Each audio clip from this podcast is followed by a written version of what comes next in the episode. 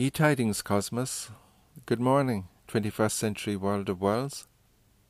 This is Radio Richard Ireland, coming to you from within the soundproofless studio of life itself. Tá míle fáilte wrote and sha. I am your host, Richard McSweeney, a self designated lyrical Irish philosopher of the natural kind. Hear this, listener, give it here your fullness of ear. From the beginning there is breath, and upon that breath there are words. Happened to overhear in a car park a middle aged man, a builder, speaking on a mobile phone. And he was speaking as if there was nobody else in the car park but he himself, no man, no woman, no child. The amount of what I would consider to be foul language he was using was quite unbelievable. This was seemingly a normal conversation he was having with a fellow builder about a job he was working on. Perhaps he wouldn't be speaking in such a manner, I thought, I hoped, to say his wife, mother, grandparents, sisters, or daughters, or sons. There is a possibility that he wasn't even aware of himself using such vulgar language, this being his regular way of speaking to a fellow builder who would also have a habit of speaking in such a way. I am sure that not all builders, though, speak in such a way. I have found an interesting phenomenon. Uh, seeing that I don't use foul language when speaking to anyone, nobody uses foul language to me, even though to someone who would be using foul language, they would pile it on. Sometimes colorful language can be quite funny, depending on who is using it and in what context. It is amazing, too, that the same curse used in any of the different English speaking countries sounds different and causes a different feeling or impression. Perhaps there are times when the only word that can best express how you feel about something is a curse. But the problem is, it can so very easily become a habit, and one can even forget they're using it. I don't need to use foul language. I, I work very well both in spoken and written word with what I like to call refreshing language. As I very much believe in the power of words and phrases, I am very careful about what words I use and the intention and silences I bring to them. And the sage in the digital age speaks of the philosopher of old, saying, with his whole heart and senses did he delight in observing nature, delight in reflecting on nature, and delight in sharing his thoughts on nature. This for him was the fullness of delight, delighting in nature alone being his way. Assuredly, you would feel greatly enriched for having met him. The Druids and the Christians looked upon him as being unenlightened. In their own words, a heathen. He, on the other hand, saw them as being the true enlightened, unenlightened, for having majestic nature confined for the purposes of their fabrications. It was as if they had confined an elk, confined a majestic antlered elk, to a wooden stockade of some nine strides long, nine strides wide, and nine strides high, where within they still expected him to be his natural, carefree, caring self. He had a palpable sense of falsity in their ideas. And for this reason, he actively denied entry of their ideas into his mind. In the light of what he was seeing and hearing up and down and about the land, he felt the emotional, spiritual, and intellectual, the crea- creative, innovative, and even the physical future of the people of the island was not doubtful unhesitating confidence in falsities would reign supreme. This foresight, this knowledge gave him many the restless afternoon. In today's broadcast, I'll be reading from As You Like It, Tao Te Ching, and the true classic of Southern Taoist fragrance. This is a reading in continuity from As You Like It. Sir Oliver Martext, you are well met. Will you dispatch us here under this tree, or shall we go with you to your chapel? Is there none here to give the woman? I will not take her in gift of any man. Truly she must be given, or the marriage is not lawful. Proceed, proceed, I'll give her. Good even, good master, what you call it. Uh, how do you do, sir? You are well met. God uh, you for your uh, last company. I am very glad to see you, even a toy in hand here, sir. Nay, pray be covered. Will you be married, Motley? As the ox hath his bow, Sir, the horse his curb, and the falcon her bells, so man hath his desires, and as pigeon's bill, so wedlock would be nibbling.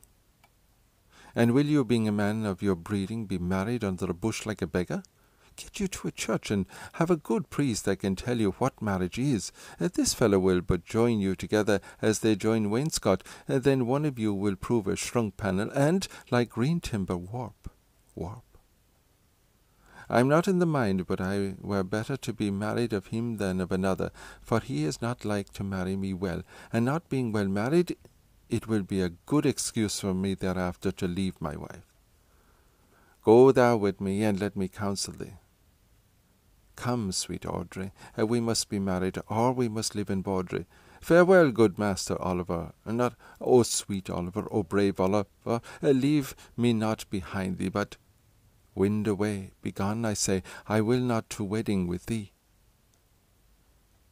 Tis no matter, ne'er a fantastical knave of them all shall flout me out of my calling. Tao Te Ching, Installment 35. When the king or queen holds the great image, the whole world's people turn to rally round them. When people turn to rally round them and do not commit loss and harm, then the world shall become peaceful and secure.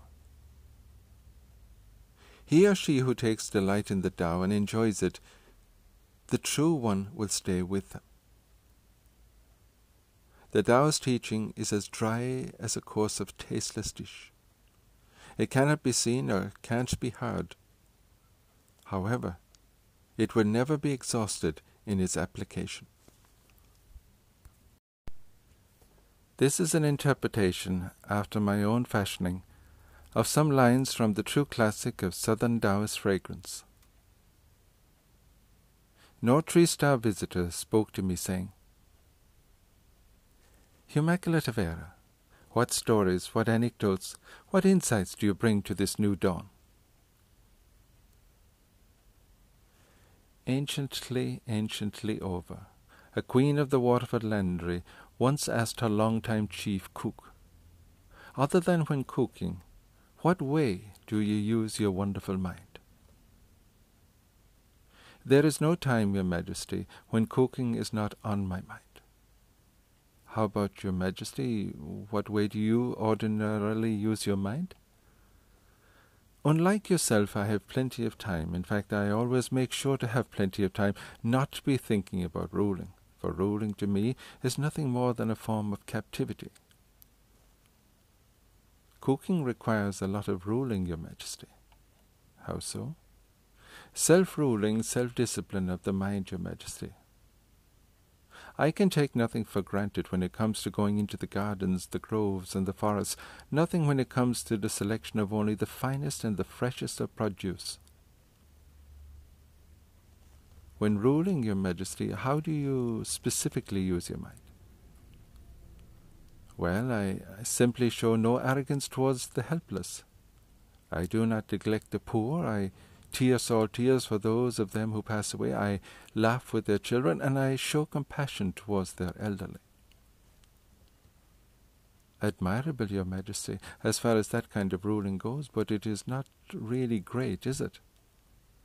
What then do you consider to be greatness in ruling? Not ruling is greatness in ruling, Your Majesty. When I cook anything, there is only so much I can do in preparing the items. The cooking itself is what makes all the difference. This requires an even greater level of self discipline, for I must not let my mind get in the way of knowing, get in the way of feeling this is just enough intensity and amount of heat. This is enough cooking. To go any further based on thinking would be to destroy the desired taste and flavor. Then it seems I have only been persistently troubling myself. In what way, Your Majesty? I have either been overcooking or undercooking ruling. Why do you think that is so, Your Majesty? I have no patience with it, no patience whatsoever with ruling. I would just as well hand it over to anyone who might be interested in it, who would be willing to take it on. Might you be interested in taking over the rulership of the Landry? Your Majesty, thank you, but I am very happy cooking, for I have only two major responsibilities, and these I can take care of fully produce and heat. I would not know how to deal with ministers and the numerous social issues that daily appear without warning.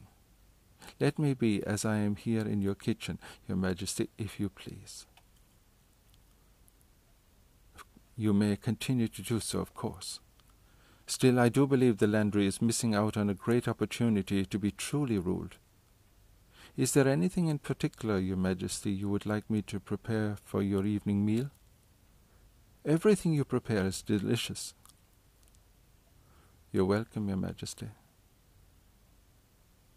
And the Queen, by way of a pivotal conversation with her chief cook, learned to look at ruling in a new light and her mind use accordingly. And though she being advanced in years at that time, she is well remembered as one of the great rulers of the Waterford Landry. In the dawn reverie of this new day, meditated I on what an immortal self of mine did say, did lovingly relay, way back in days of long, long, long gone by. O mortal self of mine, when with living in your own realm and time, you will come to recognize and know that there won't be a dawn, a morn, an afternoon, an eve, or a night when distraction nets won't be laid secretly and subtly on and along the pathways of your thoughts, intentions, and silences, on and along your spoken and written ways, yet will you be of a full courage, strength, passion, and determination to keep on going.